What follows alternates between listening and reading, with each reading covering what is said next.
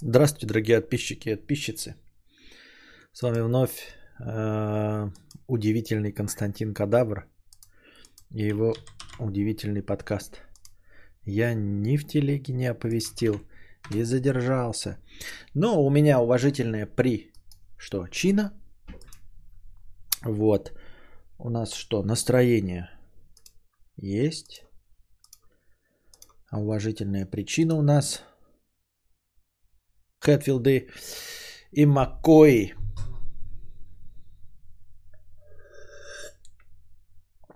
Здравствуйте, дорогие друзья.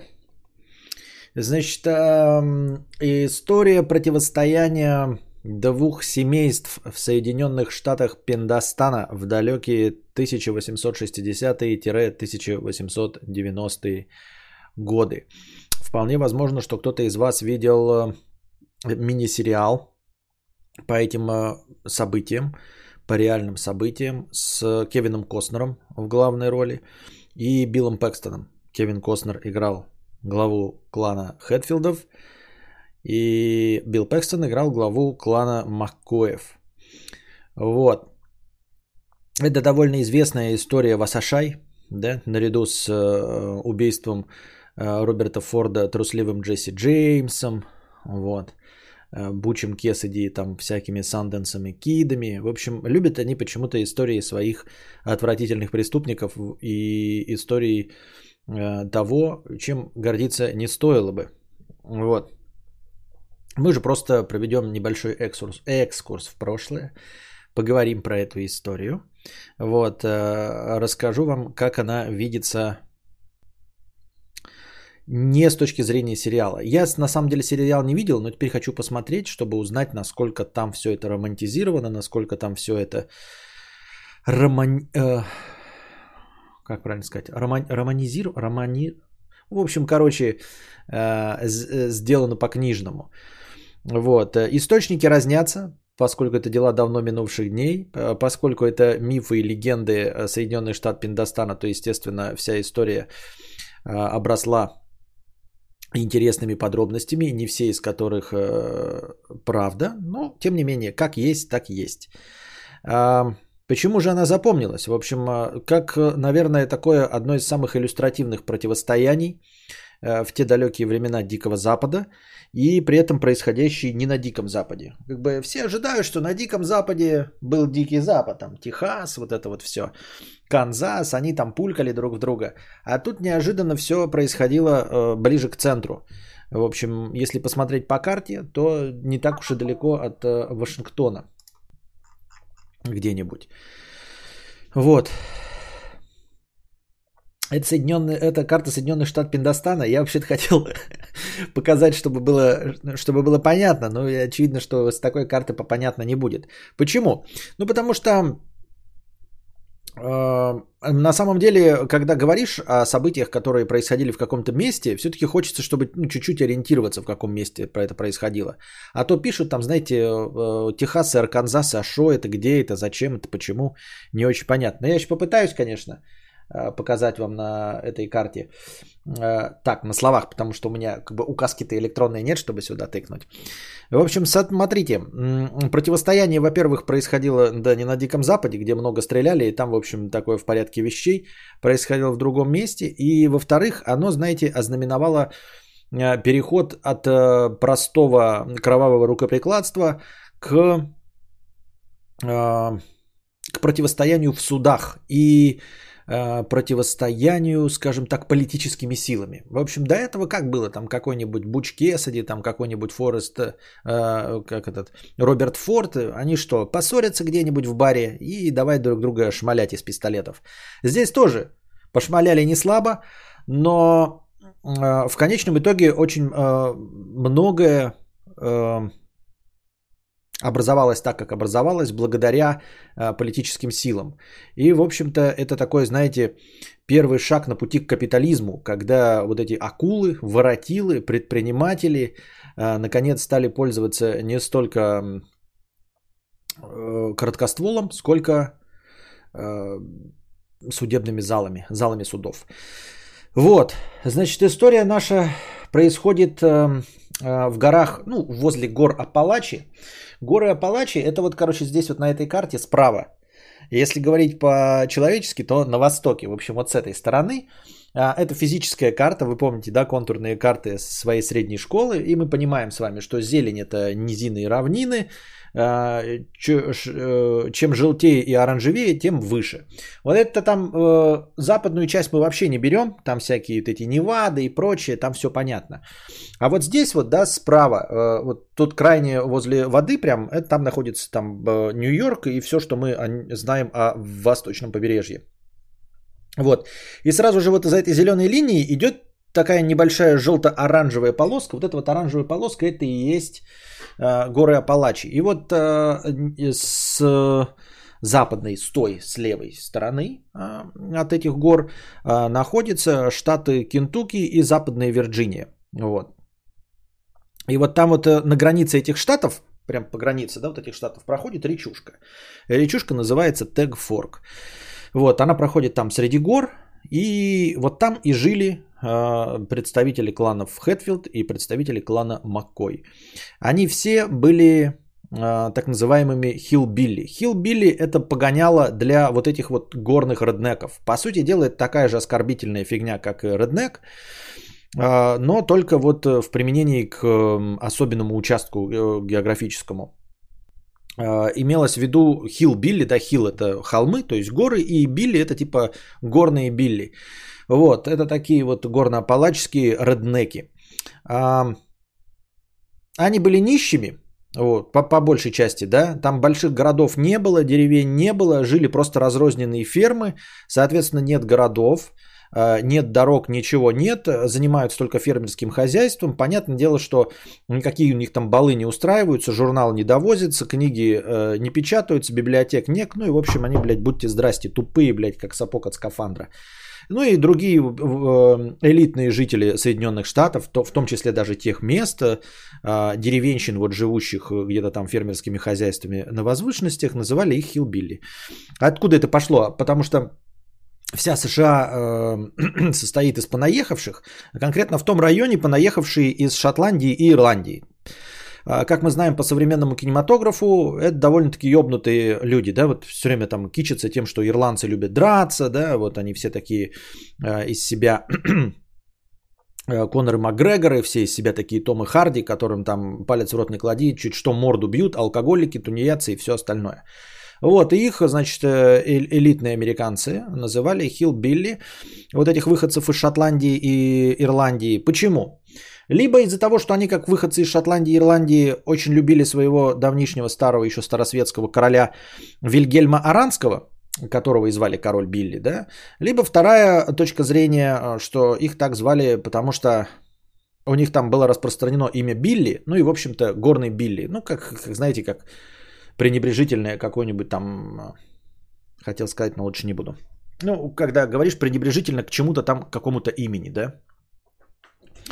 А, вот, из-за того, что там распространенное такое имя, сейчас мы увидим, что у них тут тоже не особенно, а, Билли, конечно, у них не было среди них, но особой оригинальностью в, именах они э, не славились. В общем, не пользовались э, всем алфавитом, если честно. Так, а где же Массачусетс? А, он где-то там в середине затерялся, это вообще не важно. Массачусетс. Так, что у нас тут? Как у нас там? Следующий слайд. Так, этот слайд не важно. Вот так выглядели стандартные хилбилли. Вот это стандартное, предс... э, стандартное семейство хилбилли. Вот так вот они выглядели. Как мы видим, товарищи не богатые, не сильно ухоженные. В общем, не все у них прекрасно и отлично э, было в их жизни. Такие вот э, рабочие крестьяне, да?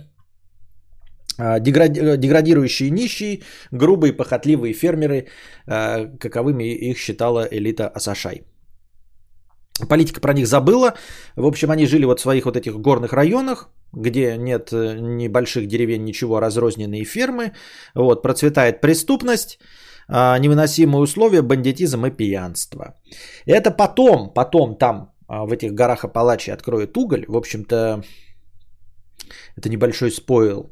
А, по идее, и в конце концов все порешается не просто рукоприкладством, а тем, что там появится уголь, и придут совершенно другие люди и другие силы и расставят все по своим местам. А, эта история, вот так как я ее расскажу, так как я ее прочитал, так смахивает на то, что а, во всем виноваты были вроде как Маккои. Да, то есть, э, как бы на стороне, с одной стороны, ты стоишь на стороне Хэтфилдов, но я постараюсь э, выдать более-менее такую картину, чтобы у вас э, осталось ощущение того, что непонятно, кто вообще первый начал. По сути дела, непонятно, кто первый начал. Просто большую симпатию лично у меня вызвали Хэтфилды, а вы там уж посмотрите, как э, вам понравится больше. А, это типа как нашего Иванушка дурачок в оскорбительном ключе, я понимаю. Да, да, примерно, видимо, что-то типа подобного, да. Вот. Эм, некоторые, множество историков пишут на эту популярную в Америке тему свои книжки, там проводят какие-то исследования, какие-то могут быть исследования, а, какие-то байки пересказывают э, друг другу.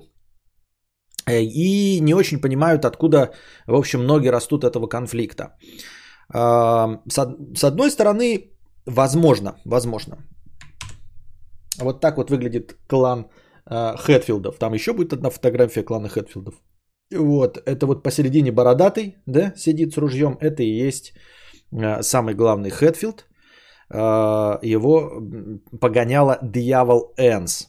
Вот, но мы ему, к, нему, к нему еще вернемся. Началось все, с одной стороны, кому-то кажется, в 1864 году. После гражданской войны в 1864 году вернулся один из Маккоев. А воевал он на стороне северян. И, в общем-то, а, всем местным не очень-то нравилось, потому что они были а, по большей части поклонниками юга, конфедератами. И вот вернулся ветеран в 1864 году Аса Харман Маккой. Вот. Честно говоря, его не поддерживал никто. В общем-то, его недолюбливали, ну, не только местные просто, да, в том числе и Хэтфилды, но и Маккои-то сами за своего Асу Хармана Маккоя тоже не то чтобы горой стояли. Вот. И в один прекрасный момент бывшие конфедераты, у них была своя компашка под названием «Дикие кошки Логана», кто-то там называет какие-то разухабистые Логаны или что-то такое, но там прямым текстом написано типа «Wild Cats Logan», да, ну типа пускай будут дикие кошки Логана, да, они до этого убили друга этого аса Хармана Макоя, вот, который был законником, э, расследующим зверство конфедератов, южан. Вот. Ну и местные объединились в такую э, теневую банду под названием Дикие кошки Логана и ёбнули этого друга Аса э, Хармана Маккоя. Потом вот этот Аса Харман Маккой вернулся. И к нему пришел некто Джим Венс и сказал, мы твоего друга законника ёбнули, ты северянин, как бы тоже, да? Будьте здрасте. Вот, поэтому мы и тебя ёбнем. Ну, просто вот мы тебя ёбнем. Как бы держи ухо востро. Не знаю, зачем он его предупредил, вот этот Джим Венс. А, это все равно. В общем, 7 января 1865, пораньше, чуть-чуть до 7 января, в, тысяч, в начале 1865 года, этот Аса Харман Маккой жил себе, поживал, услышал где-то там вдали выстрелы, э, не понял, что за выстрелы, подумал, что по его душу идут, что-то засал, что-то как-то засал и убежал в пещеру. Убежал в пещеру и просто там обосновался. Ну, что-то засал и обосновался в этой пещере. Чтобы его никто не спалил, ему каждый день приносил еду его раб. В этой истории много всего интересного, всего перекликающегося. Так читаешь и думаешь, вот если бы это не была реальная история, ты бы подумал, что ее писали плохие сценаристы, причем плохие сценаристы из Болливуда или пишущие сериалы для канала «Россия». Потому что там такие сюжетные ходы, ты такой, если бы это не было реально, ты подумал такой, зачем, почему вы так придумали? Ну, что-то тупость какая-то, блядь, зачем? Ну, что? Да это, ну, а, ну правда, если было, ну тогда ладно. А так бы, конечно, сценаристам такую фигню не простили. Ну, в общем, спрятался он в пещере, ему носил еду его раб. Раб. Раб. Напоминаю, он был северянин, он тот, кто... Да, я знаю, что гражданская война, она не против рабства и не за рабство, но тем не менее, тем не менее, да, э, носил еду тому, кто выступал против рабства, его, в общем-то, раб. Э, в какой-то момент э, вот эти дикие кошки Логана выследили этого раба по следам, по, по, по снегу, нашли эту пещеру, и благополучно 7 января ёбнули этого Асу Хармона. Аса Харман Маккой, напоминаю вам. Вот. Но И считается это началом конфликта, но по-честному считать началом конфликта этого бы не стоило, потому что после этого, в общем-то, ничего не последовало, во-первых. Да, э, ближайшие действия начнутся лет через 5, 7, 13, 11, 15. В общем, совсем не близко после этого убийства. А во-вторых, в общем-то, сами Маккой этого аса Хармона тоже не сильно жаловали. Северянин как бы, ну, в общем, э, гнильца в семейке. Как это называется? Правильно термин-то сказать. Э, ну, который в нашей семье, но не очень. В общем, недолюбливали они его и мстить, в общем-то, за него и не собирались. А, и это и если бы было убийство поводом, то это было бы хоть нормально, да, начало конфликта, нормальная вендетта, нормальная кровавая вражда за что, что вы убили там члена нашей семьи. А на самом-то деле вражда началась из-за просто гнилостного поведения, тупо зависти. Вот. Потому что Хэтфилд, вот, один из самых расторопных, э, значит, жителей вот этой долины реки э, Тегфорк, долина реки называлась Тег-Вэлли, э, был самым ушлым и расторопным предпринимателем на месте. Они все, в принципе, были нищие. Вот, фермерскими пахотными землями можно было в лучшем случае занять одну треть принадлежащих там у всех у них земель. Примерно одна треть. То есть и с этого не станешь особенно богатым фермером. И вдруг он сообразил, э, какое у них есть коронное преимущество перед всеми другими Соединенными Штатами, ну и пред ближайшими всякими штатами с, со столицами, это наличие огромного количества древесины. Вот. И он э, занялся в общем, добычей, добычей древесины и продажей его. И начал подниматься, начал поднимать бабос. И вот здесь вот как раз Хэтфилд э, выступает э, в роли э, такого одного из первых американских капиталистов. Вот мы, возможно, видели фильм «Нефть» вы с Дэниел Дэйм Льюисом, который э, посвящен тому, как э, нищий человек вот поднимается снизу и становится воротилой вот в нефтяном бизнесе. И как бы тоже показан вот примерно такой же, как Хэтфилд человек. А, он стал использовать все возможные лазейки, в том числе юридические, чтобы захапать себе побольше земель. На самом деле на начальном этапе у него было 100 акров. Вот. Но он а, понял, что суды в Америке это такая непаханная земля, э, при помощи которой можно заработать. И он начал со всеми своими соседями судиться по любому поводу, короче. И вот он обнаружил в один прекрасный момент, напоминаю, у него было 100 акров. 100 акров это примерно 40 гектаров земли. Вот, с деревьями, ну, в общем, с древесиной. На этом он зарабатывал, там старался, все хорошо работали, все окей. А, в общем, он обнаружил, что э, некто Перри Клайн, Перри Клайн в 1872 году, напоминаю вам, что убили первого Макоя в 1865 за 7 лет до этого. То есть 7 лет просто как бы он просто жили просто нормально после убийства первого Маккоя. Он, значит, э, посудился с неко- неким э, Перри Клайном, обвинив его в том, что он у него украл древесину. И выиграл этот суд. И суд признал возместить убытки э, этому Хэтфилду. Его звали Уильям Андерсон Хэтфилд. А погонял у него было Дьявол Энс. Не понимаю, почему Энс, как из Андерсона становится Энс, но, в общем, дальше мы его будем звать Дьявол Энс. Это главный из Хэтфилдов. Где он у нас? Сейчас глянем. Так. Вот. Я хотел тут шутку вставить, но забыл.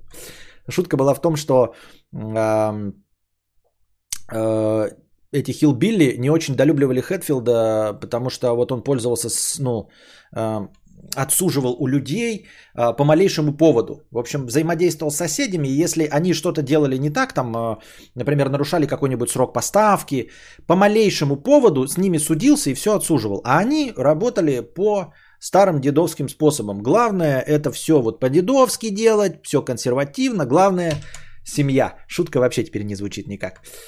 А, неважно. В общем, вот он, этот дьявол Энс, а, Уильям Андерсон Хэтфилд полное имя, но Уильям Андерсон, больше мы его так называть не будем, Дьявол Энс.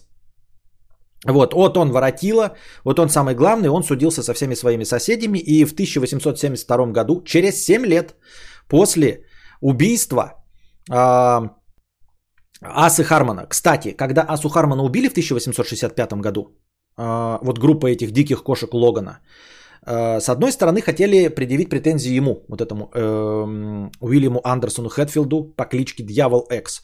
Но у него было э, неоспоримое алиби. Он тупо лежал больной. В общем, вообще встать не мог. А по другим обвинениям, э, ему, э, его убил Джим Венс. Вот. Джим Венс это вот один из диких кошек Логана, который был дядей вот этого Хэтфилда. В общем, Ансу э, есть подозрение, что вот этого э, Асу Хармана э, Макоя убил дядя вот этого дьявола Энса. Это глава семьи будет у нас. Дьявол Энс, глава семьи Хэтфилдов, глава клана. Вот, его дядя якобы убил Асу Хармана. Вот. И вот этот э, дьявол Энс э, в 1872 году, через 7 лет после смерти Асы Хармана, э, судится с неким Перри Клайном, Обвинив его в краже леса, суд становится на его сторону и э, отдает ч- территорию, принадлежащую этому по Перри Клайну, э, Хэтфилду. А территория эта составляет 5000 акров. Напоминаю, изначально у Хэтфилда 100 акров. Якобы Перри Клайн украл у него... Тут вообще э, вот это событие не ставится под сомнение никак, но вызывает вопросы. Зачем человеку, у которого 5000 акров земли, воровать лес у человека, у которого 100 акров земли. Так или иначе, суд, суд встал на сторону Хэтфилда, отобрал земли у Перри Клайна и отдал эти 5000 акров э, Хэтфилду. Хэтфилд с такими-то земельками, конечно, развернулся. Перри Клайн обиделся и э, уехал. Ну, что, землю отобрали, он уехал. Вот. Э, с такими землями он свой бизнес начал раскручивать и устроил там, ну, у себя же на работе 30 своих родственников и кучу приятелей. В общем, всех обеспечил работой, судился со всеми, с кем мог, а, замучил исками всех своих соседей по малому поводу, вот, в общем, как-то земли у них отбирал, такой, э, как это называется, сутяжный тип – естественно, никому не нравился. И тем, что э, в такой не очень успешной долине, где мало кто зарабатывает, все занимаются пьянством, бандитизмом и развратом, э, какая-то семейка раскручивается, да еще и судится со всеми, естественно, они не пользовались популярностью. То есть ближайшие соседи их не очень долюбливали. И вот он выступал в роли такого, как современный капиталист против старого уклада дедовского. И дела у него пошли в гору. Вот, в это время кто такие Маккои? Маккои тоже там в долине живут. Э, в сравнении с Хэтфилдами они нищие. Просто тоже э, у них там рождаемость дикая, поэтому они, в общем-то, и нищими были, потому что, э, с одной стороны, когда их предки, шотландцы и ирландцы приезжали, земель-то, может быть, и хватало, чтобы прокормить самих себя, но они там рожали как не в себя, и поэтому людей становилось значительно больше очень быстро, и, естественно, поэтому они там все не очень успешно жили. И вот одна из неуспешных семей, Рэндольф э, Маккой, который приходился братом тому самому умершему Асу Харману Маккою. Но вроде бы никакой такой сильной вражды нет. Вражды-то нет. Но очень свербит от того, что Хэтфилд успешный. Вот пиздец как свербит. Ну вот просто сильно очень свербит от того, какой успешный э, э, Рэндольф, ой, от того, какой успешный дьявол Энс а, по фамилии Хэтфилд. Вот, эм, за пять лет до того, как эм, Хэтфилд обжился новыми пятью тысячами акров, а, с Рэндалфом Маккоем произошла та же самая канитель, как с Перри Клайном. Но только это не Хэтфилд с ним сделал. А, его точности также обвинили в краже э, леса и отсудили у него земли, у этого Рэндалфа Маккоя. А через пять лет вот Хэтфилд отсудил у, у этого, как его звали опять? Перри Клайна. 5000 акров. В общем, а, Рэндалф Маккой, как и все остальные соседи, просто недолюбливали Хэтфилда за успешность. Ну и почему-то, возможно, я просто сейчас делаю выводы из ничего, он взял и спроецировал свою ненависть над Хэтфилда. То есть, 5 лет назад у меня отсудили земли якобы за воровство леса. Обидно, досадно. И тут еще один чувак у другого чувака отсуживает лес. А еще этот чувак, брат другого чувака, который 7 лет назад убил моего брата. Пожалуй, это стоит того, чтобы его ненавидеть. Мы тут живем бедные, а тут есть чувак, которого, возможно, хотели обвинить в смерти моего брата, но он лежал больной. Но его дядю-то все еще, ой, его, э, да, э, его брата же все еще обвиняют в убийстве моего брата. А еще он отсуживает земли так же, как отсудили у меня 5 лет назад. Ну, сука, да? То, ну, сука, я честно, честно считаю, что сука тоже. Я бы тоже стал ненавидеть такого человека, вот этого человека. Давайте посмотрим. Вот, это он же, это Хэтфилд, Дьявол Энс Хэтфилд. Вот, а вот это у нас Рэндольф Маккой. Хотя, да, выглядит как будто вот это быдлотина, а вот это вот э, у нас э, законопослушный гражданин. Похоже, что вот этот вот Хэтфилд богатый. На самом деле наоборот, Хэтфилд вот этот вот богатый, а вот это вот завистник. Вот. Э, брата которого Асу Хармана убили в 1865 году. Вот. Э, в 1878 году это просто вот э, его неприязнь, она просто продолжается и, ну как продолжается, может быть даже и не существует, в общем она ни во что не, не, не вытекает. А, в 1878 году, спустя 13 лет после убийства Асы Хармона, да, а, Рэнди Мак... вот этот Рэндольф Маккой решил тоже сыграть э, э, в, суд... в судью, в э, в игры с судами, в общем, да. Он смотрит на то, что, блядь, Хэтфилд э, судится с соседями, отбирает земли, на этом богатеет. Я что, хуже, что ли, ну? Сижу нищий, нихуя не работаю, лес не продаю. Я что, хуже, что ли? Давай-ка я посужусь. Пожалуй, попробую посужусь. И вот он идет как-то по лесу, вот этот вот Рэндольф Маккой, глава семьи Маккой. И видит за забором вот другой фирмы, видит свиноматку просто чью-то свиноматку, жирную свиноматку такой. Пожалуй, это моя свиноматка. И пошел в суд и говорит, вот этот хуй спиздил у меня свиноматку. Кто этот хуй? Этот хуй оказался э, Энс Флойд, один из Хэтфилдов. Просто их, потому что они там рядом все жили, то есть просто вот к Хэтфилдам, да, какой-то из родственников Хэтфилда. И он такой говорит, блядь, похоже, это моя свиноматка. У меня такая же была, куда-то пропала, Походу, блядь, вот один из Хэтфилдов ее спиздил, эту свиноматку. Судимся, вот с ними судимся. Че, я хуже, чем Хэтфилд, что ли? Почему? Я тоже буду отсуживать у, у соседей, ну, в том числе у Хэтфилда. И что, я тоже разбогатею, а то что, э, вот, э, Эвана того. А, ну и что? Суд? Хорошо, суд. Макой думает, сейчас заебись, блядь, свиноматку отсудим, ну или хотя бы что-нибудь, там может быть что-нибудь. Выходит достопочтенный судья Андерсон Хэтфилд. Да, судью по этому делу зовут Андерсон Хэтфилд. Вот. И никакого отворота-поворота у него нет, потому что в те времена такого понятия, как конфликт интересов, не существовало. Вот. Никто о таком не слышал, не ничего подобного. Чё? Ничего не знаю. все нормально. Хэтфилд против Макоев в суде за свинью судья Хэтфилд. Нормально, все нормально. Но на самом деле суд был, конечно, проигран. Но проигран вроде как по-честному, потому что образовался некий свидетель Билл Стейтон, который сказал, поклялся там на Библии, как у них там принято, что эту свинью он э, с самого рождения видел у Хэтфилдов. Она точно Хэтфилдам принадлежит, потому что вот он к ним ходил. Она всегда у них эта свинья была. Это точно свинья ихняя. Вот я помню эту свинью, я еще ей э, маленькой жопку вытирал. Э, вот. А свидетель этот посчитался нейтральным свидетелем. Почему, вы спросите? А потому что он в этом замечательном месте, да, вот в этом рассаднике Хилбилли оказался родственником и тех, и тех. Понимаете? Этих Хэтфилдов хоть жопой жуй. Там вот эту Аса, это брат этого главного, да? Джим Венс, это дядя этого дьявола Экси. Вот этот Билл Стейтон оказался родственником и Хэтфилдов, и Макоев, вот, и что тех там э, десятки, что этих десятки, в общем, они там все равно друг с другом скрещивались, и такая история, знаете, напоминающая всяких Капулетти и Монтеки, где в маленькой деревеньке э, люди пытаются вести кровавую вражду, а на самом деле являются друг другу родственниками.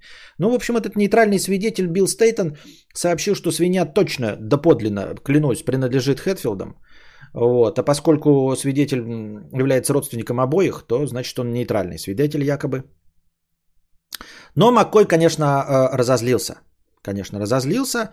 И вот э, его родственники из клана Макоев через год случайно убили этого Билла Стейтона, нейтрального свидетеля. но их не осудили, потому что это была самооборона. У них там вообще это великолепная штука самооборона. А, если драка произошла какая-то по пьяни, да, то, в общем-то, не, не волнует, кто ее развязал, зачем и почему. А, там это еще будет самооборона фигурировать несколько раз в сторону что одного, что другого. В общем, никто не собирается разбираться. Если нет вот прям прямого умысла убийства, да, а встретились в поле два человека и постреляли друг друга, то как бы выживший не очень-то будет осужден, потому что будет считаться самообороной. Писинг пауза. Так, я пока тут, э, значит, э, пока готовил лекцию, набега, э, нахлестался воды и сока, поэтому, возможно, буду уходить. Ну ладно, неважно. Так. Значит, что дальше э, у нас происходило? Э, инцидент со свиньей был как бы исчерпан. Маккой, конечно, с этим не согласился. Обидно, досадно, но, в общем, пока не смертельно. Просто э, зависть, подпитываемая соседями и о, общественным мнением против Хэтфилда. Но, но, но, но не любовь с двух сторон существует. Вот. Потом произошло пренеприятнейшее событие. Как я уже упомянул, Капулетти и Монтеки, а, исторические события решили повторить э, эту, э, этот знаменитый конфликт. Дочь Рэндольфа Маккоя, вот этого товарища, Розанна Маккой на каком-то празднике случайно встретила некоего Джонсона Хэтфилда, 18 лет, который оказался сыном э, дьявола Энса Хэтфилда.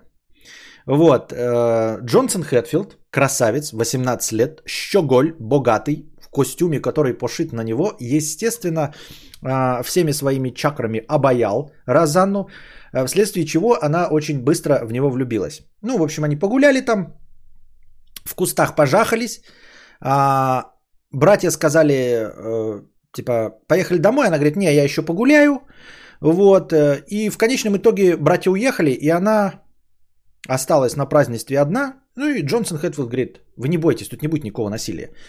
Джонсон Хэтфилд говорит, поехали ко мне домой. И увез ее к себе домой. То есть по, по, по, по доброте она поехала в дом Хэтфилдов. Там, конечно, Хэтфилд, дьявол Экс такой, ёб твою мать, ты привез мой сын Джонсон Хэтфилд привез к нам домой дочь Рэндольфа Маккоя. Ты, ну, как бы, что тебе, будьте здрасте, ты конченый, что ли, блядь? Зачем так делать? Тот говорит, я хочу жениться. Он говорит, я не одобряю.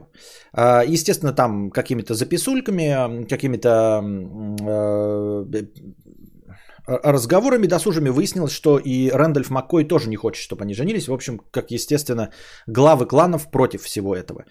А, Ее уговаривали все вернуться, вернуться домой, домой, домой. В итоге она уехала от Хэтфилдов, но домой не поехала. Поехала к своей тете, тоже там где-то вот на фермерстве, к своей тете, чтобы жить у нее, чтобы на нее не давили братья и батя, и чтобы она могла спокойно встречаться с Джонсоном и жахаться. Но при этом как бы не, не накалять обстановку и не жить у самих уж прям Хэтфилдов. Вот. Она в этот момент забеременела от Джонсона Хэтфилда, от сына эм, дьявола Энса. Э, и, но в этот же момент э, Макой решили устроить кандибобер, канделябр.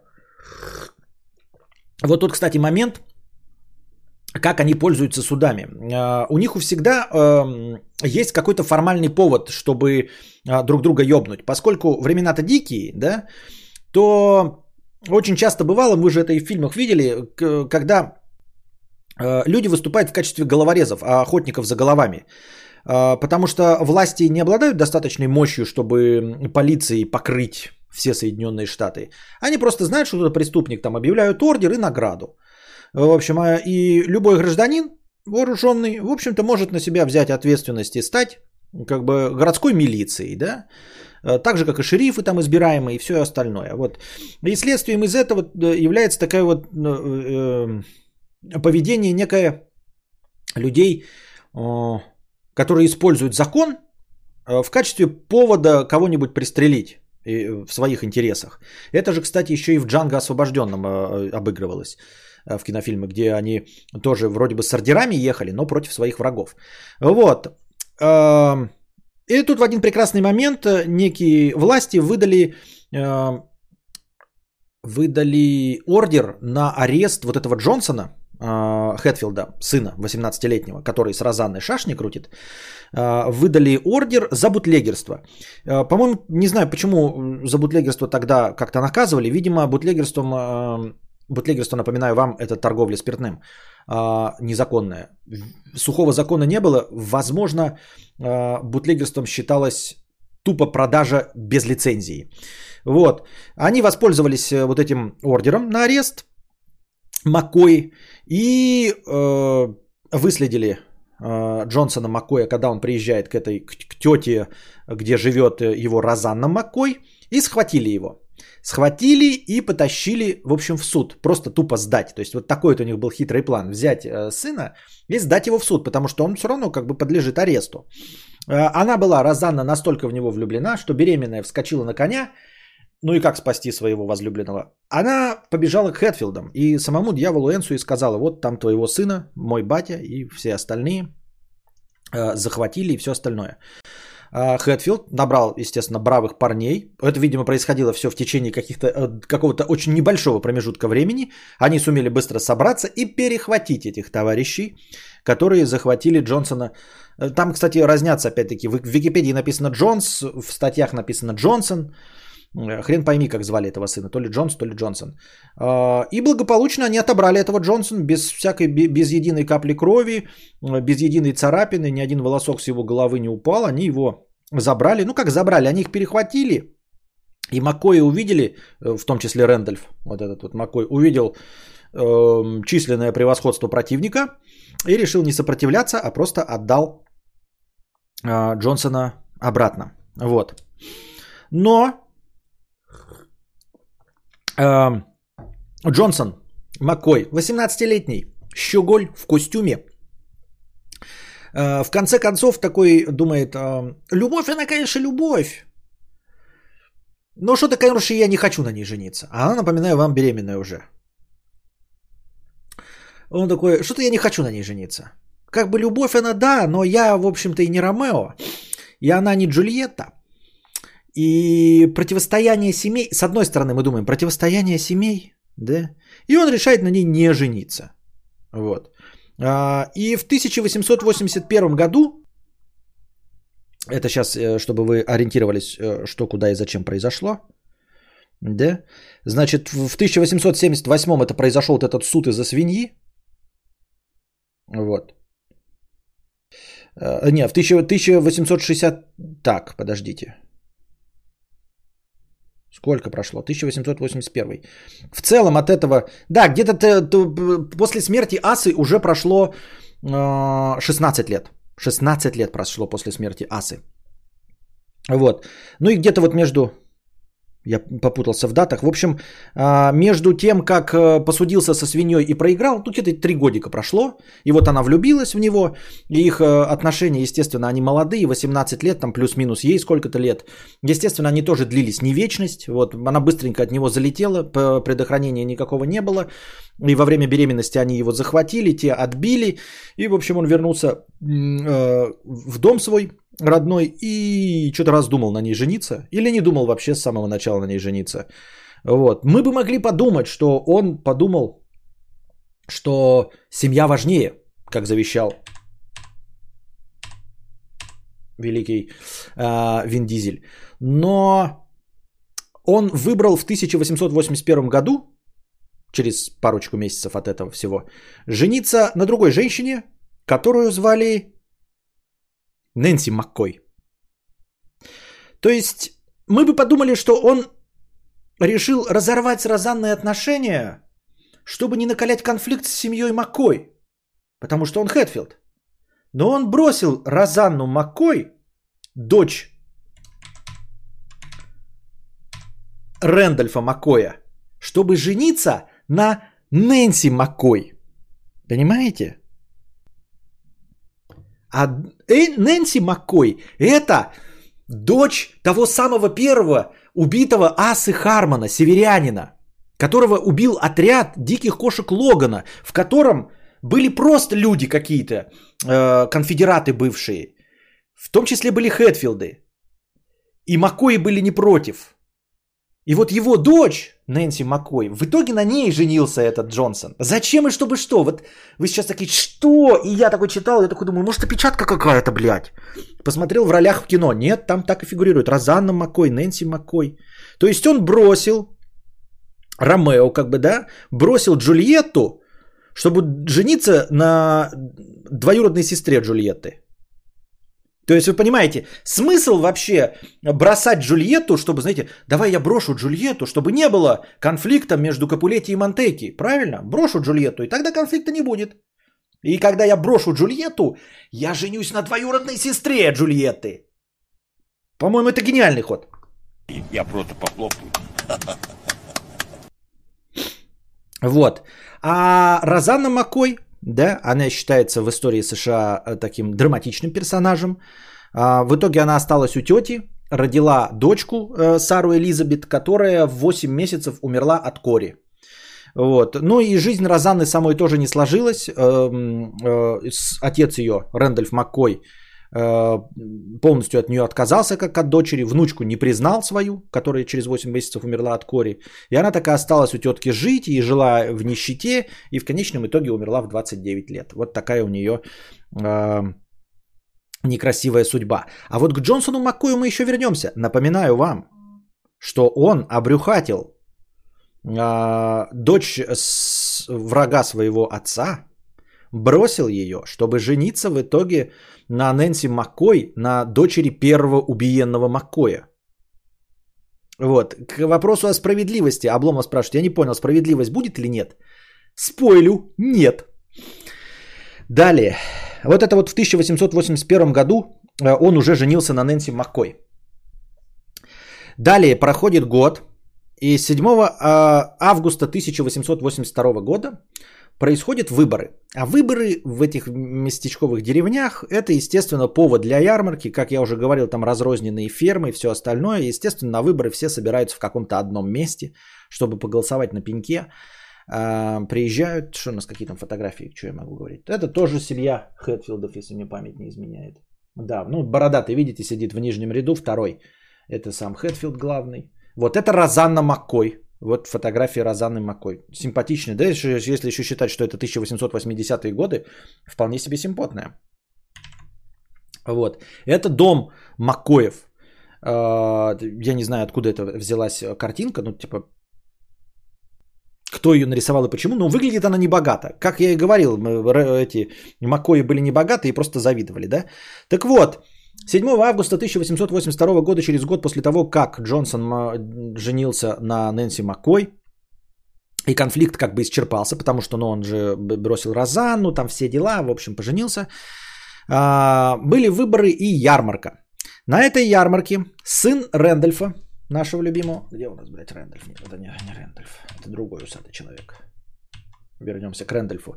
Сын Рэндольфа Маккоя, Талберт, Э, а также еще два сына его, э, Фармер и Бад, набухались в ебанину. Вот. Они набухались в ебанину и встретили там брата дьявола Энса, Хэтфилда, по имени Элисон Хэтфилд. Вот. И начали его оскорблять. То есть сыновья Рэндольфа начали оскорблять брата э, Хэтфилда. Э, они, в общем, ему кричали какие-то пакости, скобрезности, намекнули на его э, гомосексуальность, наверное, я не знаю, это просто я придумываю. На что он им ответил совершенно страшное оскорбление, страшенное оскорбление, которое не смог бы стерпеть никто. Это цитата, ребята, что он им крикнул в ответ. Я сейчас вам это прочитаю. Вы просто поразитесь, как можно было набраться такой смелости, чтобы такого крикнуть трем сыновьям, э, своего злейшего врага. Вот. За что они нанесли ему 26 ножевых ранений и выстрелили на всякий случай, чтобы уж точно добить. Чтобы уж точно добить. Они после 26 ножевых ранений, которые нанес Талберт Маккой, сын Рэндольфа, они еще один раз в него выстрелили. Оскорбление, которое он кинул, которое они не смогли стерпеть всей своей э, душой справедливости, всей, всей своей э, честью. Он им крикнул такую фразу. Я лучший человек на земле. Видимо, диалог был какой-то такой. Ты пидор там, ты говно, ты вонючка, ты черт помоечный, ты, бля, брухля ебаная, блядь, ты баклажан, ты, блядь, брюква, ты, блядь, капуста, блядь, ты квашеная, блядь, помойка ты, блядь, фурункул ты, блядь, прыщ, блядь, ёб ты выдавленный нахуй, ты баребух ты с жопы, блядь, коровы нахуй. Он такой, я лучший человек на земле. Он, Нихуя! Ебать! Ну, нахуй, блядь, сука. 26 раз. Потом они думают, еще не сдохнет, сука?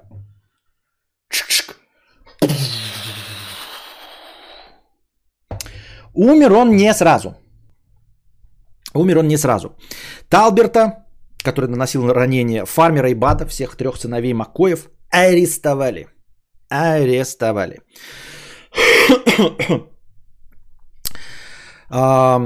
И хотели бы, хотели бы, в, в итоге вроде как их даже оправдать за самооборону. Напоминаю вам, что у них там это такая ходячая штука, да, а, публичная эм, расправа, а, но публичная же, то есть не, не из-под тяжка же убили, значит, блядь, самооборона. Просто подрались, повздорили, самооборона, хули. Вот. Эм, вроде бы их хотели оправдать по самообороне, Э, но повезли их, значит, в Западную Вирджинию. Там это граница, вот Кентукки, в одних в Кентукки возили, других в Западную Вирджинию. В общем, их арестовали и везли э, в Западную Вирджинию. Но, как мы знаем с вами, Хэтфилд очень э, умеет хорошо, по одному нашему опыту, очень хорошо умеет перехватывать. Вот в прошлый раз он перехватил Маккоев, когда они захватили его сына Джонсона. А в этот раз он перехватил констеблей, перевозивших э, Талберта, Фармера и Бада Маккоев. Вот. Э, сказал, что их нужно то ли здесь поддержать. В общем, я не знаю, как он договорился с констеблем. Может быть, он просто был довольно влиятельный человек, богатый. Э, в общем, надавил, может, может быть, угрозами. И, в общем, они просто взяли этих трех сыновей Маккоя и привезли к себе в дом. И стали ждать, умрет ли его брат, вот этот Эллисон, которого подчикали 26 раз за страшенное оскорбление. А, вот. Если умрет, то будьте здрасте. Не умрет, ну, конечно, он умер, блядь, через после 26 ранений, но спустя двое суток он умер. И тогда он взял этих трех сыновей Маккоя, привязал их к дереву, собрал толпу всех своих родственников, и они, позвав мать э, вот этих сыновей, то есть жену Маккоя, позволив ей попрощаться с ними, и под крики этой матери расстреляли их хуям. Было выпущено не менее 50 пуль. Они просто их к хуям ебаным расстреляли под крики матери.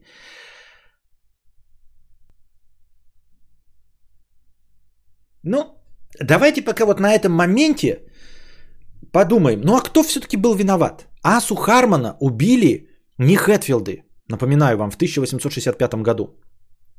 Э, то, что служит началом, даже не могло быть поводом. Потому что Маккои сами его недолюбливали, хотя он был родным братом Рэндольфа. Но после этого ничего не следовало, они сами его недолюбливали и убили его.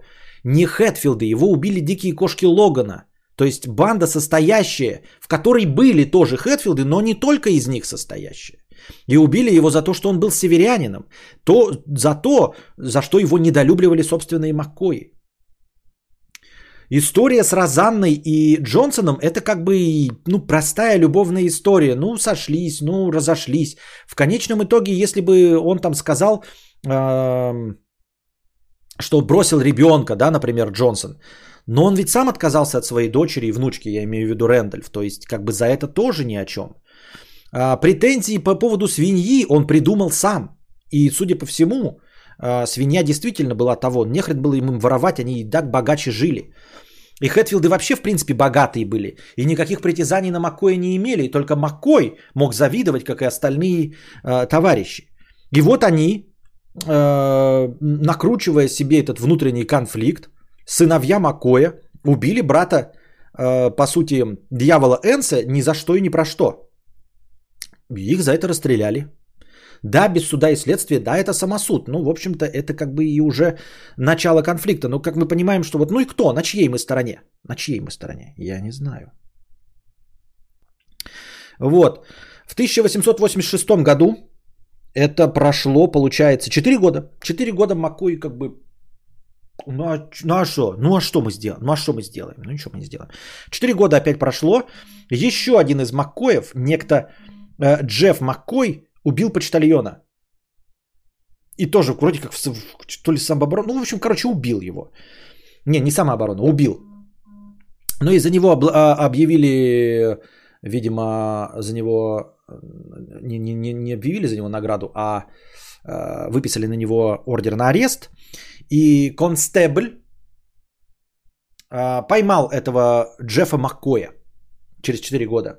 Там просто случайное другое событие. Джефф Маккой убил, э, один из родственников, естественно, Маккоя, судя по фамилии, убил почтальона. Полицейский вместе со своим э, э, напарником Томом Уоллесом схватили этого Джеффа Маккоя. И вроде бы все нормально. Схватили, ну действительно, за убийство почтальона. Но проблема в том, что констебля звали Кэп Хэтфилд. И он был сыном дьявола Энса. То есть он тоже, блядь, был. Проблема, видимо, в том, что любые события, которые там происходят, э, в этом небольшом местечке, они так или иначе будут происходить э, либо с Хэтфилдами, либо с Маккоями, просто потому что тех хоть жопой жуй. Огромное количество. То есть, когда, ты, когда кто-то совершает убийство, с великой вероятностью это будет либо Хэтфилд, либо Маккой. И когда его кто-то будет ловить, то если из, полиц... из полицейских там 60% или Хэтфилдов, или Маккоев, то тоже в этом будут участвовать либо Хэтфилд, либо Маккой. В общем, Кэп Хэтфилд вместе с напарником Томом Уоллесом поймали убийцу, справедливо убийцу Джеффа Маккоя и не довезли его до суда. Они его не доведли до суда, они его спустили к реке и расстреляли к хуям.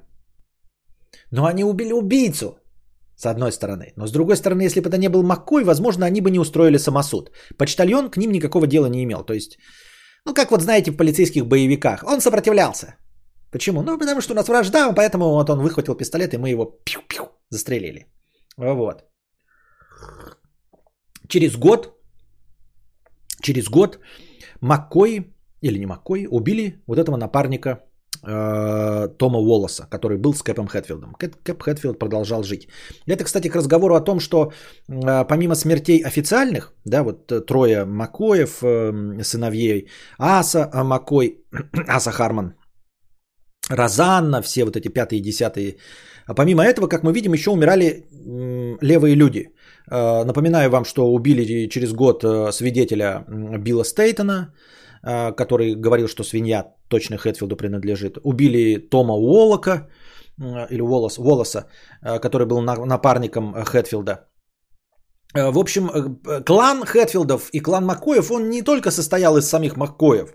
Вот на Хэтфилда, как я вам говорил, когда он приобрел 5000 акров, он э, трудоустроил 30 своих родственников и кучу приятелей. То есть, как мы это видели во всяких фильмах, э, например, «Сыны анархии», да, э, клан Сопрано, там, семья Димео. Клан Сопрано это на самом деле семья Димео. В общем, и, и по фамилии Димео там никого не было. Вот. А, если мы смотрим «Сыны анархии», там дофига Теллеров, да, Теллер Морроу, но помимо этого куча других людей. То есть в банде, в общем-то, под названием «Клан Хэтфилд» а, на самом деле выступали не только Хэтфилды. Естественно, если люди могут выставить 35 взрослых вооруженных мужчин детородного возраста, то, скорее всего, не все из них однофамильцы, правильно? А, какие-то из них будут просто хотя бы э, другой фамилией, потому что они будут эм, сыновьями дочерей, которые взяли другую фамилию. А часть это будут просто работники. Ну, у них там на Диком Западе это нормально. То есть, и вы можете посмотреть сериал Yellowstone, он, кстати, тоже про это. То есть там работники, вот эти преступники, которые работают на главного Кевина Костнера, который, кстати, тоже играл Хэтфилда, а, они себя причисляют как бы к этому семейству, к этому клану, но не являются носителями фамилии.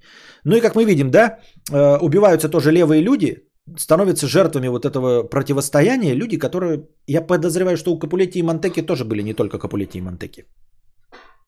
У него был нож, инфасотка. Он даже лежал на трупе в итоге, инфасотка. Да. Вот. А, через год после этого сами Макои в этот момент вообще никаких действий не предпринимают, по сути дела. А, через год 31 декабря 1887 года, в Новый год с 87 на 88, Хэтфилды совсем... Вот мы, с одной стороны, все время были на стороне Хэтфилдов, но они такие подумали, а пожалуй-ка прекратим-ка мы эту вражду раз и навсегда. разрубим-ка мы этот Гордиев узел. И Джим Венс, тот самый, тот самый дядя дьявола Энса, а, который в самом начале якобы был одним из тех, кто убил Асу Хармона. Вот. На дочке которого в конце концов женился э, Джонсон. И Кэп Хэтфилд, который убил Джеффа, который убил почтальона. Они и, ну, и плюс еще некоторые куча Хэтфилдов, ну, в общем, во главе стояли Джим Венс и Кэп Хэтфилд, они решили эм, четко и окончательно решить вопрос Маккоями. И для этого они 31 декабря 1887 года приехали к дому Маккоев и расстреляли его, прямо как в гангстерских боевиках. С многого количества ружей они расстреляли, потом подожгли дом. Не знаю, как это все происходило, как возможно это снять, но Рэндольф Маккой и еще несколько родственников сумели таки из этого расстрелянного и подожженного дома убежать. Вот. Э, сумели как-то скрыться, видимо, какая-то перестрелка была, я не знаю. Э, итогом этого послужило еще два трупа. Это еще один сын, четвертый сын уже э, Рэндольфа Маккоя, Келфин, и его дочь с рождения страдающая параличом по имени Элифайр. Вот. Их вроде как и, в общем-то, и не убило, не так, не так, чтобы их убили прям Хэтфилды, а перекрестным огнем их завалило. В общем, нельзя сказать, кто у них конкретно выстрелил. Возможно, и свои. В общем, перекрестный огонь. И два ребенка, еще Келфин и дочь парализованная Элли Файер были убиты. Проломили череп жене Саре. Но она выжила, все нормально. Только что, в общем, еще два трупа. А, в итоге а, и они еще сожгли дом и перерезали весь скот, чтобы прям конкретно не возвращайтесь больше сюда никогда нахуй. Мы вам поставили точку э, в этом э, противостоянии. На этом Рэндольф Маккой решил, ну как бы действительно, хуй я что могу здесь поделать. Хуй я что здесь могу поделать. И тут он вспомнил, наверное, я так себе это представляю. А с чего все началось? Ведь мы же могли, как действительно, как на Диком Западе, просто взять и друг друга перестрелять. Почему Хэтфилд стал богат? Потому что он стал пользоваться судами. Потому что он вызвал ненависть всех соседей, в том числе мою зависть, тем, что стал богатым, не потому, что он у нас все отбирал и стрелял, потому что если бы он у нас отбирал и стрелял, он бы просто нас всех убил, все земли бы перешли ему, как в дикие времена, но он у нас их отсуживал. Он выступал как капиталист. Он победил нас не ружьями, он стал богатым не ружьями, он стал богатым судами. Он стал богатым благодаря своим связям, благодаря э, рукопожатности своей, вот, благодаря тому, что он воротила. А я с ним пытался воевать ножами. Мы зарезали его брата, и он убил трех моих сыновей. Мой родственник убил почтальона, и он опять его убил. Но Хэтфилд ведь победил-то не ружьями. И у меня ружей больше нет. У меня убили четырех сыновей. Меня лишили дочери Розанны и парализованной дочери Элифайр. Я больше не буду с ним воевать ружьями. Для того, чтобы мне победить врага, которого я не могу победить, я найду врага моего врага, подумал Рэндольф, и нашел Перри Клайна, того самого Перри Клайна, который 15 лет назад лишился 5000 акров за то, что украл лес у Хэтфилда. Тогда у Хэтфилда было 100 акров, и он отсудил 5000 акров у, П, э, у Перри Клайна. Напоминаю вам. А к этому времени Перри Клайн, который, лишившись 5000 акров, переехал в другой город, оказался неплохим расторопным гражданином. К тому времени Перри Клайн уже стал шерифом того города, понимаете? Дослужился до шерифа того города. И естественно, в том большом городе, а там у них деревни, а, где-то а, то ли в Вирджинии, то ли в Кентукки, он уже был рукопожатным господином. Он уже ручкался с губернаторами, с вице-губернаторами, с другими предпринимателями большими. И он там ходил и был как шериф. Мы же понимаем с вами, что шериф и судья – это главные представители власти в маленьких городах. Естественно, они общаются со всеми представителями бизнеса И он знает, что скоро те времена, когда лес был дорог в этой долине, закончатся. И он слышит разговоры предпринимателей, и к нему приходит Рэндольф Маккой. И рассказывает свою историю, что вот меня там, значит, столько моих побили, такие несправедливые Хэтфилды и все остальное. Че бы ему вообще туда влезать? Перри Клайн может быть и умный мужичок, но, э, ну, в смысле, не такой уж и мстительный. Но он слышит от предпринимателей, что вообще-то в горах Апалачи со дня на день будет добываться уголь. А уголь это больше, чем лес, это больше, чем фермерство. И так уж получилось, что для того, чтобы добавлять, добывать из этих шахт уголь, нужно построить дорогу. И эта дорога проходит аккурат по тому самому участку в 5000 акров, который принадлежал мне. И Перри Клайн идет к губернаторам, жмет им их потные ладошки и рассказывает про несправедливость, случившуюся с Рэндольфом Маккоем. И губернаторы ойкают, ой-ой-ой-ой-ой, какая же несправедливость. Но что мы можем сделать? И приходят предприниматели, воротилы, и говорят, все-таки большая несправедливость, губернатор, надо что-то делать, надо что-то делать. Надо что-то делать, чтобы мы купили ту землю и построили на ней дорогу и добывали уголь. Такие вот дела. И губернатор выписывает ордера на арест э, Хэтфилда, дьявола Энса Хэтфилда и почти все его семейки. Вот, и отправляет туда помощника шерифа Фрэнка Филлипса, вот этого товарища Фрэнка Филлипса. И отправляет он туда государственные силы. То есть, понимаете, когда Рэндольф Маккой наконец понял, что он своими силами не, не может пульками справиться с Хэтфилдом, он наконец сделал правильный вывод, что с Хэтфилдом, как с воротилой, как с первым капиталистом, который использует политические силы, нужно бороться политическими силами, а не стреляться.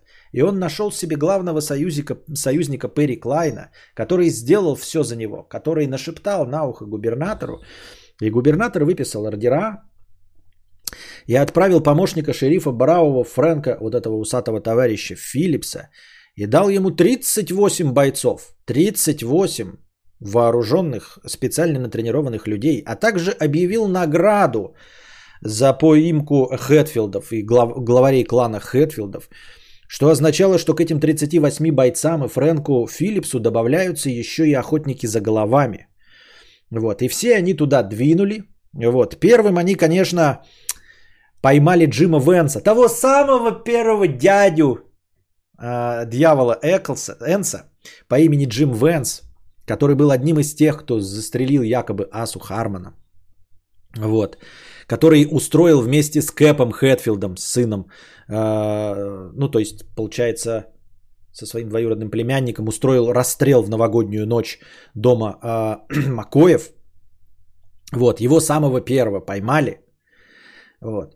Он тоже, конечно же, не доехал ни до какого здания. Естественно, его убили при попытке к бегству. Ну а что он побежал? Ну вот зачем он побежал? Понятное дело, что побежал, правильно? И вот Джим Венс, естественно, побежал. И его при попытке бегства убили. 18, 19 э, января 1888 года, это все, получается, вообще ближайшие дни. Э, расстрел, вот этот новогодний, дома Маккой, происходил с 31 декабря на 1 января 1888. Уже через 19 дней. То есть за 19 дней Маккой доехал до Перри Клайна. Это в те времена, это вам не по интернету. Допизделся, Перри Клайн допизделся с Губером. Губер э, назначил Фрэнка Филлипса 38 бойцов, объявил награду, и они вернулись. Вернулись. Вот. И уже 19 дня, 19 января, устроили битву при Грейпвайн Крик. Вот. В результате всех этих телодвижений 9 э, представителей семейства Хэтфилдов были арестованы, 3 убиты. Э, вот. И сам Фрэнк Филлипс был убит. Тут, тут так мельком пишут в Википедии, что он был убит, а в моей статье вообще это не фигурировало, которую я читал до этого. Но вот этого Фрэнка Филлипса в конечном итоге убили, а, девятерых арестовали представителей клана Хэтфилдов. Естественно, сам э, Дьявол Энс сумел сбежать. Но, как мы понимаем, вот он вроде как глава клана, но в целом сам-то ни в чем не участвовал. Понимаете? То есть он как бы глава клана. Но нет такого, знаете, как Тони Сопрано прийти какую-то казнь провести. Казнь проводили не, факт, что он был среди стрелявших в сыновей Маковое. Его не было, он болел при смерти Асы Хармона. Он э, не был при новогодней этой резне. Вот. Но все-таки все равно считается, видимо, главой клана. Я просто не понимаю, по действиям непонятно. Он только руководил, а сам-то при этом ничего не делал. Вот. Потом прошел суд. Э, семь э, пожизненных э, этим членам клана Хэтфилдов как не присудили, как осудили на 7 пожизненных, и одного решили казнить. Это был Элисон Маунс. Вы не смотрите на имя Элисон, там у нас Элисон уже был один брат убитый, да? Это не важно. А, он, видимо, не носил даже фамилию Хэтфилд, и вроде как был местным дурачком. И на суде э, признался, что он убил, э, именно конкретно он стрелял в дочь парализованную Маквоя, Макоя, Алифайр. Но все местные знали, что он дурачок, а во-вторых, э, он сказал, что признался для того, чтобы, ну как признание снижает вину, чтобы ему скостили. А в конечном итоге его единственного, который даже не принадлежал клану Хэтфилда, приговорили к смертной казни. Всех остальных, которые были Хэтфилдами, семерых Хэтфилдов, приговорили к пожизненному заключению. Вот. Итогом всей этой херни я специально сейчас не говорю, что вы таки думаете, а что, а что тот, а что тот. Сейчас я вам расскажу, а что тот, а что тот. Потому что дальше начинается итог. Дальше начинается итог. Вот. 13 убийств и бесконечное количество э, сломанных жизней э, в результате этого противостояния. Вот. Э, последним осудили в 1901 году, то есть вот суд, вот это получается, чтобы вы ориентировались, да, а, резня в 1801 января 888 19 января уже перестрелка вот этими бойцами с э, битва при Грейнт-Вик, э, захват вот этих э, восьмерых Хэтвилдов, потом через время суд, сейчас скажу, когда его казнили-то, блядь. Там несколько тысяч человек было. А вот, казнили в 890 году, то есть через два года – а, с одной стороны, мы, мы знаем, что суды длятся долго, да, но с другой стороны, кажется, что тогда суды были, бы шли быстрее, но очевидно, что они не шли быстрее. Казнили Элисона Маунса за убийство вот этой э, Элли Файер Маккой во время вот этой новогодней резни 18 февраля 1890 года, то есть почти ровно через два года после самих событий. После поимки его. То есть два года после поимки он еще жил. И через два года только. И последним, через три года после самих событий, осудили пойманного из этих Хэтфилдов того самого Джонсона э, Хэтфилда. Джонсон Хэтфилд, который 18-летний щеголь, который бросил Розанну и женился на Нэнси. Вот. Э, ему, э, его осудили на пожизненное. Джонсона э, Хэтфилда.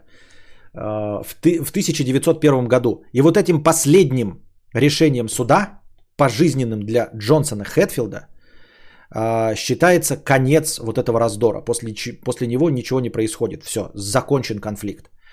Вы спросите, где Дьявол Энс и Маккой. Маккой, естественно, после того, как сожгли, все, всех перебили, он и перебрался, и перевез свою семью, и где-то доживал свои года. И Дьявол Энс а, после того, как поймали восьмерых Хэтфилдов, да, и на него объявили охоту, он просто собрал остатки своей семейки, продал участок за полцены, все свои земли за полцены там в Апалачах, и тоже уехал. А, на самом деле остался даже в территориально на территории штате, штата Западная Вирджиния. Но он не представлял интереса для власти, потому что, видимо, для власти и воротил и для Перри Клайна и всех остальных неважно было поймать дьявола Энса. Неважно было их истребить. Важно было освободить землю под дорогу для угля. И они освободили эту землю и купили ее за полцены, благодаря во всем вот этим веселым телодвижениям. Он продал ее за полцены и уехал на север штата Западная Вирджиния вместе со всем остатком своей семейки. Так вот, э, последним судом 1901 годом считается окончание этого конфликта. Но наш великолепный Джонсон, или Джонс по другой, по другой версии, который бросил Розанну, у которой через 8 месяцев умер, умер ребенок, которая умерла в нищете в 29 лет, который женился на дочери первого убитого Асы Хармона, э, свой пожизненный срок не отсидел, потому что он ебаный счастливчик. К вопросу о справедливости, друже. Да? Вот чувак, который в истории Ромео и Джульетта бросил Джульетту, э, женился на ее двоюродной сестре, и которого осудили на пожизненное, совершенно случайно в той тюрьме, где он был, приехал на какую-то комиссию вице-губернатор. И на этого вице-губернатора набросился один из заключенных. И когда он на него набросился, его собой загородил, в общем, спас. Не собой загородил ценой своей жизни, а просто спас от этого заключенного этот самый э, Джонсон Хэтфилд, за что его незамедлительно и помиловали. И после того, как его помиловали, после уже этого, он был еще три раза женат. Уже после Нэнси Маккой он был еще три раза женат и умер в глубокой-глубокой старости. Но надо сказать, что и сам э, дьявол Энс Хэтфилд и Рэндольф Маккой, которые что-то не поделили, тоже дожили до глубокой старости. Дьявол Энс, его так прозвали, видимо, за то, что он был деляга, а, но еще и он э, кичился все время своим аметизмом. Вот. Э, в конце концов, все-таки в 73 года, в 73 года принял христианство, э, прошел обряд крещения, а умер он в глубокий, мне кажется, по тем временам, 81 год. Умер от пневмонии в 1921 году в возрасте 81 год. Рэндольф Маккой прожил еще дольше, но он был изначально старше, поэтому умер раньше. Он умер в возрасте 88 лет, когда он переехал, в 1900, устроился паромщиком и умер в 1914 году э, после пожара. У него были какие-то травмы, видимо, то ли ожоги, ну, в общем, от последствий пожара на его работе паромщиком в 1914 году он умер в возрасте 88 лет. Но мы должны с вами понимать, что до 88 лет он работал. Он умер не в своей постели, а умер как рабочий от травм на производстве в возрасте 88 лет. И в возрасте 81 года умер э, дьявол Энс. Вот. В 2003 году э, потомки семейства Хэтфилда и Маккоя символически заключили перемирие, но они уже задолго лет до этого э, проводили празднества, там вот эти э, э, приуроченные к Хэтфилдам и Маккоям, водили, в общем, экскурсии в этих всех местах и давным-давно уже дружили. Но в 2003 году они заключили символическое перемирие. И губернатор на тот момент города объявил 14 июня 2003 года днем примирения. Вот. Как мы понимаем, решающую роль в окончании этого конфликта все-таки сыграли другие силы. И другие силы а, в лице Перри Клайна, губернатора и всех а, предпринимателей воротил, которые потом скупили земли дьявола Энса, они преследовали свои цели. Их не волновал конфликт старперский Маккоя и Хэтфилда. А, конфликт двух Пусть один из них и был передовых взглядов капиталист современный, но все равно двух хилл-билли. Их не волновал этот конфликт, их волновала земля. И поскольку их эта земля волновала, они очень быстро взяли и порешали этот конфликт. И какой мы урок можем из этого всего почерпнуть? Урок мы должны почерпнуть из истории Маккоя, что даже если у вас есть самый могущественный в мире враг, Какая разница, кто он? Э, какая разница, кто он? И какая разница, вы были ли инициатором конфликта или не вы? В конечном итоге, если вы понимаете, что не можете справиться своими силами, вам нужно найти еще более могущественного врага своего врага. Понимаете? Каков бы ни был силен ваш враг, у него тоже есть враги, которые, возможно, смогут, в отличие от вас, с ним справиться. Вот. В итоге семьи Макоя и Хэтфилда потеряли все, и эти земли потом принадлежали долгое время другим, а э, представители семейств Макоя и Хэтфилда, если работали там, то в качестве наемных работников, потеряли все в результате все это, всего этого конфликта. Ну, продолжали, конечно, жить, но в целом э, результатом э, послужило обогащение совершенно левых людей, которые выиграли от этого конфликта, просто в конце приложив усилия в, одно, ну, в помощь одной из сторон. Им было бы сложнее, им было бы сложнее покупать земли э, и, я не знаю, бодаться с Хэтфилдом и с остальными, а Хэтфилд был там самый э, представительный э, житель этого региона, если бы не было конфликта. То есть вполне возможно, Хэтфилд бы, бы дожили и до сих пор имели бы там земли, там, и, те, и потомки тех людей, которые жили в те времена, до сих пор бы работали над Хэтфилдов.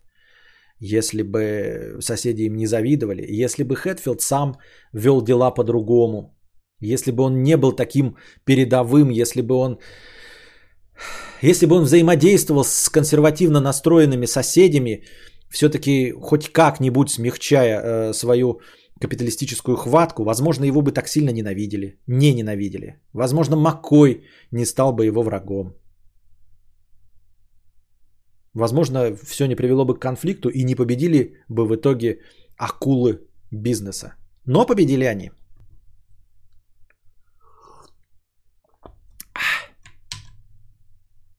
Это казнь Элисона Ма- Ма- Ма- Маун- Маунца, который якобы убил дочь.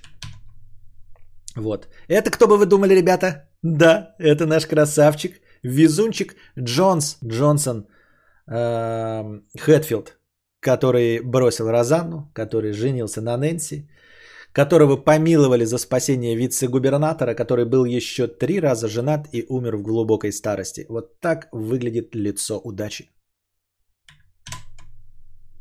А это плакат, постер к мини-сериалу Хэтфилды и Маккой. Вот, слева у нас представлен uh, Дьявол Энс Хэтфилд в исполнении Кевина Костнера, а справа у нас Рэндольф Маккой в исполнении Билла Пэкстона. Сериал, мини-сериал, uh, между прочим, очень хороший, собрал кучу наград, у него даже какие-то в свое время были поставлены рекорды по просмотрам. Наверное, стоит посмотреть.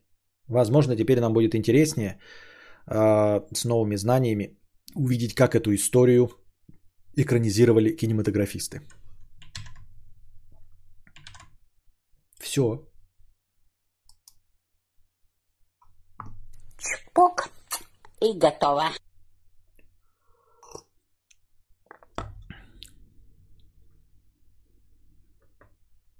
Я просто обожаю истории, когда ничто не заканчивается. И такой, а вот и конец, а вот и песос. Это не конец. Ха-ха.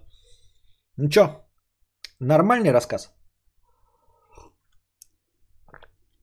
Вам понравилось? А это благодаря тому, что у меня в начале чего было? Пять с лишним тысяч хорошего настроения. Вот вам и будьте здрасте. Настроение хорошее есть, значит что? Все правильно. Ну, правда, я ее сегодня долго готовил. Ну, вот я говорю, я, понимаете, сплю до 4 часов, потом гулял с Костиком, потом я сел и все вот 3 часа готовил лекцию. Ну, не 3 часа, 2,5. 2,5 часа я готовил лекцию. Ой, не лекцию, извините, никаких лекций. Рассказ. Фигню какую-то готовил.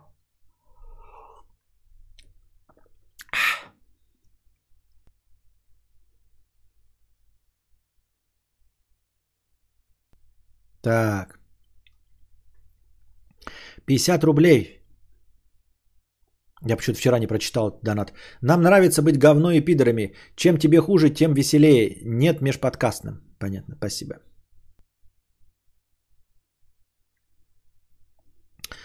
Так. Сахар 50 рублей. Привет, кадавр. Мечтаю переехать в Канаду. Страна развитая и активно привлекает иммигрантов. Востребована в ней профессия дальнобойщика. Думаю получить права, наработать опыт и попробовать эмигрировать. Хотел услышать твое мнение по данной профессии. Стоит ли эмигрировать именно таким образом?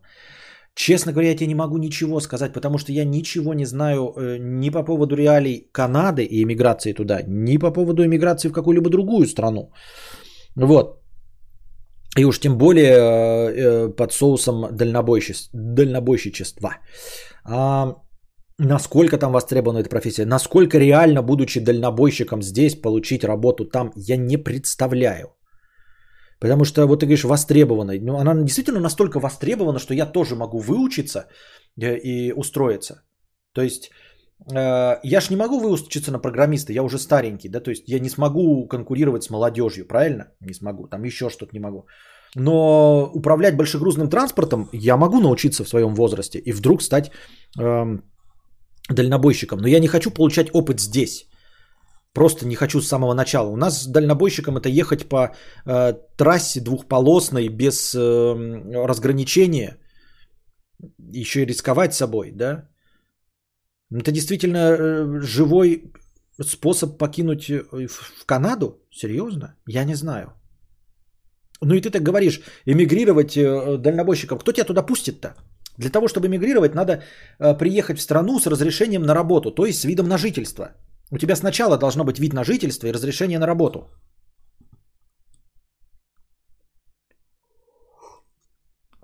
Вадим пишет, если ты молодой, то пробуй любой законный способ. Всегда будет возможность вернуться в свою Пердяевку, даже если это Москва. Хороший совет, мне нравится.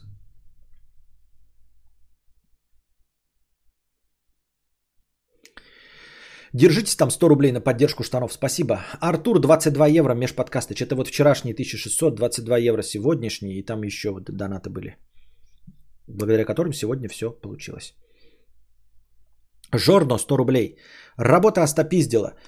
Хоть доход вполне устраивает, но понимаю, что вечно это продолжаться не может. Надо что-то менять. Ведь в мире столько возможностей. Хочется найти что-то по душе, чтобы работа приносила не только хороший доход, но и удовольствие – а сейчас от нее только бомбит. Как найти призвание?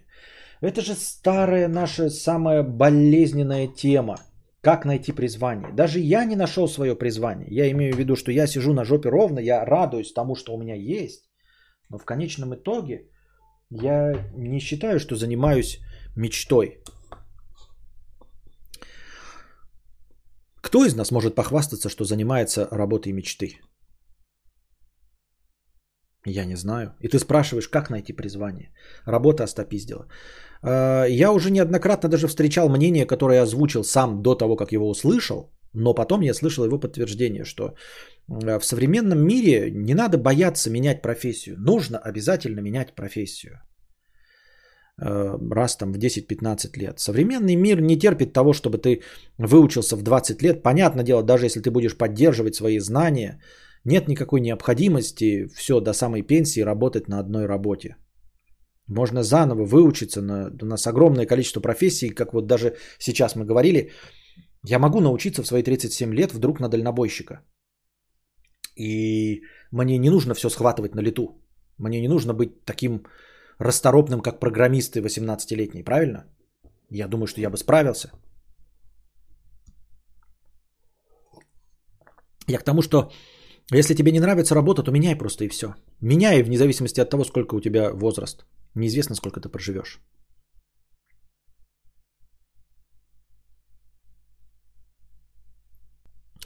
Костя пырится на джойстик от плойки, а плойку он тебе в итоге отправил. Что значит отправил? Мы, мы не договорились не про отправить, а... Ну, а ты, она хочет ее? Я просто, как бы, что? Вы, кстати, заметили, что у меня Билли наполнился? Я, кстати, Билли поставил в итоге два. Поставил их посередине.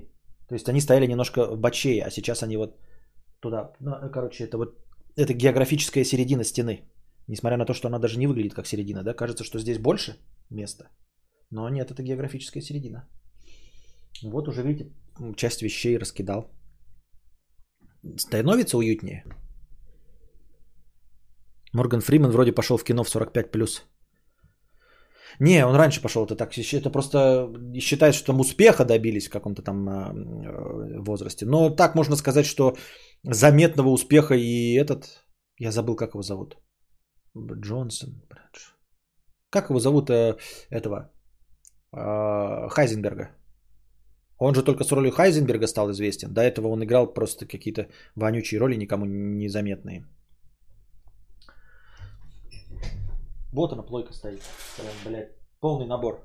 Три вот и провод лежит, и плойка, джобстик, наушники и...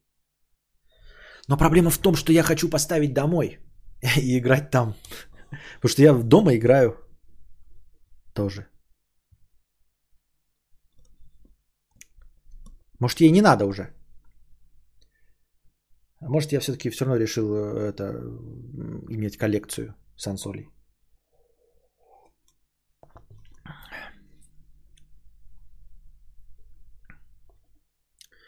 Сергей, 15 долларов. На самом деле ты вполне успешный как блогер и стример, даже не с кем сравнивать. Э, скоро всех пересажают, так вообще конкуренции не будет. Но проблема, что ты вечно меряешь успех деньгами. Но чтобы зарабатывать большие деньги, надо работать там, где много платят, а не там, где много пиздят. Э, я, конечно, понимаю, что у тебя донаты хорошие, и вполне возможно, что ты в этом что-то понимаешь.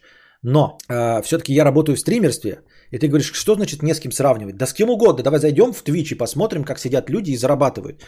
Э, стримерство это вполне себе денежная профессия. Я в этой денежной профессии не очень успешен. Не очень успешен. А чем мне еще мерить свой успех? Как ты говоришь, я успешный блогер и стример. Я не успешный блогер и стример. Известные блогеры и стримеры, которых ты можешь назвать, они все зарабатывают... Брайан Крэнстон, спасибо, да зарабатывать больше. Чтобы зарабатывать большие деньги, надо работать там, где много платят. В блогерстве и в стриминге много платят. Почему моя, мой выбор неверен? Ты скажешь, ну, зарабатывает один из тысячи, как и в абсолютно любой другой профессии. В предпринимательстве точности так же. Один миллионер, а все остальные постоянно банкротятся. Но предпринимательство и личный бизнес считается денежным? Да. И стримерство тоже считается денежным. Почему нет? Почему мой выбор неверен?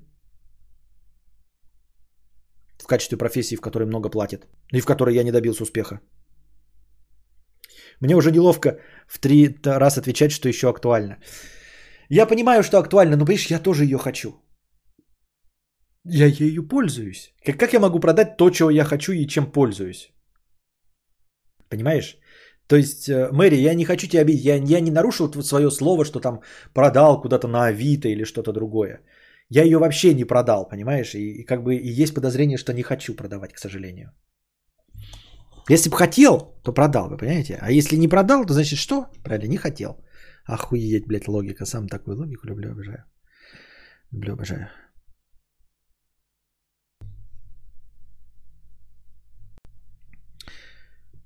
Ты все-таки больше подкастер, МХО. Я тебя как стримера не воспринимаю, а эта ниша только в росте. Ну опять, да? Давайте пишем подкасты, открываем подкаст Поперечного, подкаст э, Куджи, э, подкаст Мезенцева, подкаст Джарахова. И все они успешнее, чем я.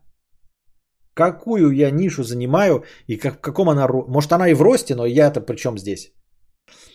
Сергей, 15 долларов. Как вариант, с моей точки зрения, ты абсолютно готовый психолог. Ой, нет. Единственное, чего не хватает, это корочки. Э, возникает вопрос, насколько сложно получить соответствующее образование? Профессия перспективная, возраст только в плюс. Э, берешь еврейский псевдоним, открываешь новый канал и дело в шляпе. Понятно. Совет, да. Но только Вероника Степанова вот вообще ни, нисколько не еврейский псевдоним. Это раз. А, во-вторых, а, если вот рассматривать профессии психолога, ну, ты имеешь в виду YouTube психолога, да, там TikTok психолога. Это не то, это не настоящий психолог. Настоящий психолог это тот, который слышит и слушает. Я не уверен, что я могу слышать и слушать. Я могу слышать и слушать людей по большей части, но я не готов слышать и слушать абсолютно любых людей. Понимаете? Успешнее, но сейчас очень много микроподкастов на том же Яндексе сейчас рост показывает. Так у меня на Яндексе есть же подкаст. Он же идет у меня на Яндексе. Я же правильно помню. Да, у меня на Яндексе есть подкаст. Его кто вообще кто-нибудь через Яндекс слушает мой подкаст, а? Я забыл, кстати. Он же есть там у меня. Подкаст Константина Кадаврова. Если там можно услышать, сколько... Ох ты, блядь, оформите подписку и получите. Что? В очко иди, блядь, с подпиской своей. Все есть. Написано 500, только 500 последних выпусков вылезает. Нихуя, прикиньте. Там больше... а, Яндекс подкасты даже не, не, не верит что, в то, что у кого-то может быть больше 500 выпусков. 733 лайка у меня в Яндексе. Не видно, сколько прослушиваний. Непонятно.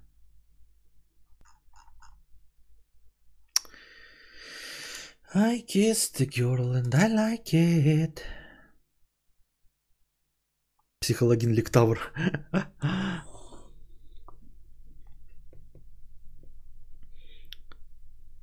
Есть мнение, что КК Кипа с пейсами настолько не пойдут, что тут еврейским псевдоним не... Да, вообще не пойдут.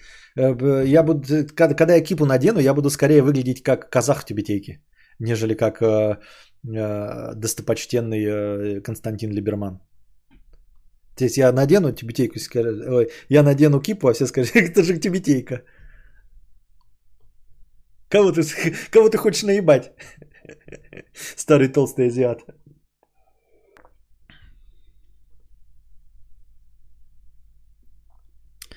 Так. Войдя в транса, вошел в транс 50 рублей. Если жена забеременела от мочи, то можно ли ее ребенка назвать обоссышем?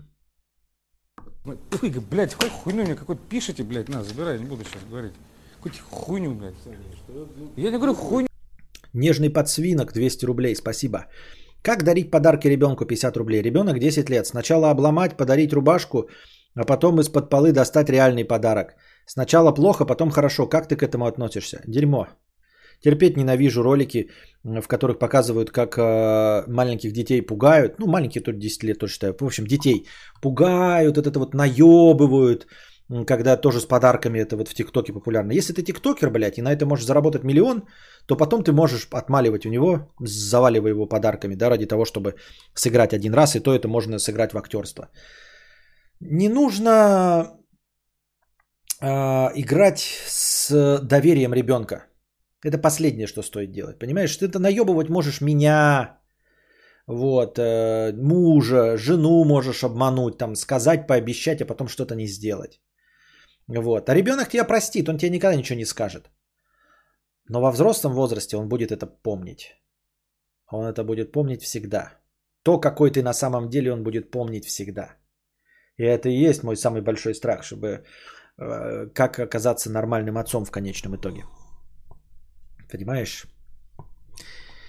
Не надо э, разрушать доверие ребенка. Обманутый спи- спермачок.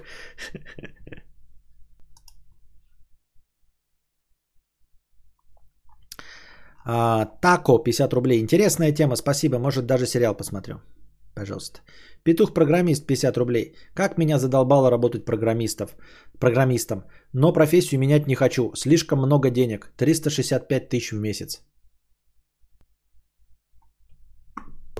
Иди отсюда, пидор грязный. 365 тысяч в месяц. Задолбало работать программистом. Слышь, псина, куда ты идешь? А лучше, куда ты прешься? Все. Мы опять ушли в минус. Надеюсь, вам понравился сегодня. А он небольшой оказался в конечном итоге-то подкаст. В конечном-то итоге подкаст оказался что? Правильно, небольшим. Тем не менее, надеюсь, что он вам понравился. Все настроение отпахалось, отлетало. Приходите еще, приносите добровольные пожертвования. Будем искать дальше интересные темы для разговоров. А, приходите завтра, приносите не только добровольные пожертвования, но и настроение сразу в сам подкаст, но чтобы в начале, а не когда там. Ну, вы, короче, поняли, все знаете. Становитесь спонсорами, переподписывайтесь, если ваша спонсорская подписка слетела, потому что благодаря вам, спонсорам, я начинаю подкаст, даже если нет хорошего настроения. А пока держитесь там, вам всего доброго, хорошего настроения и здоровья.